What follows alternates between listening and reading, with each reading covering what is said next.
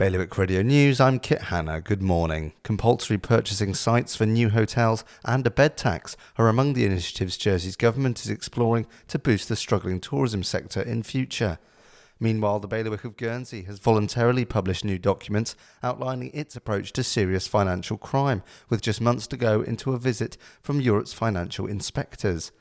A Guernsey family who've been stranded in the UK since Christmas are unlikely to be able to return home until tomorrow, as Condor continues to battle weather seriously disrupting its freight and passenger ferry services.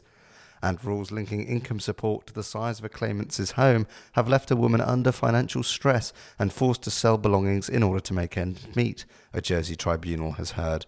For more on the latest stories, head to bailiwickexpress.com. Your weather for today will be sunny spells and blustery showers, perhaps heavy with a risk of hail and thunder.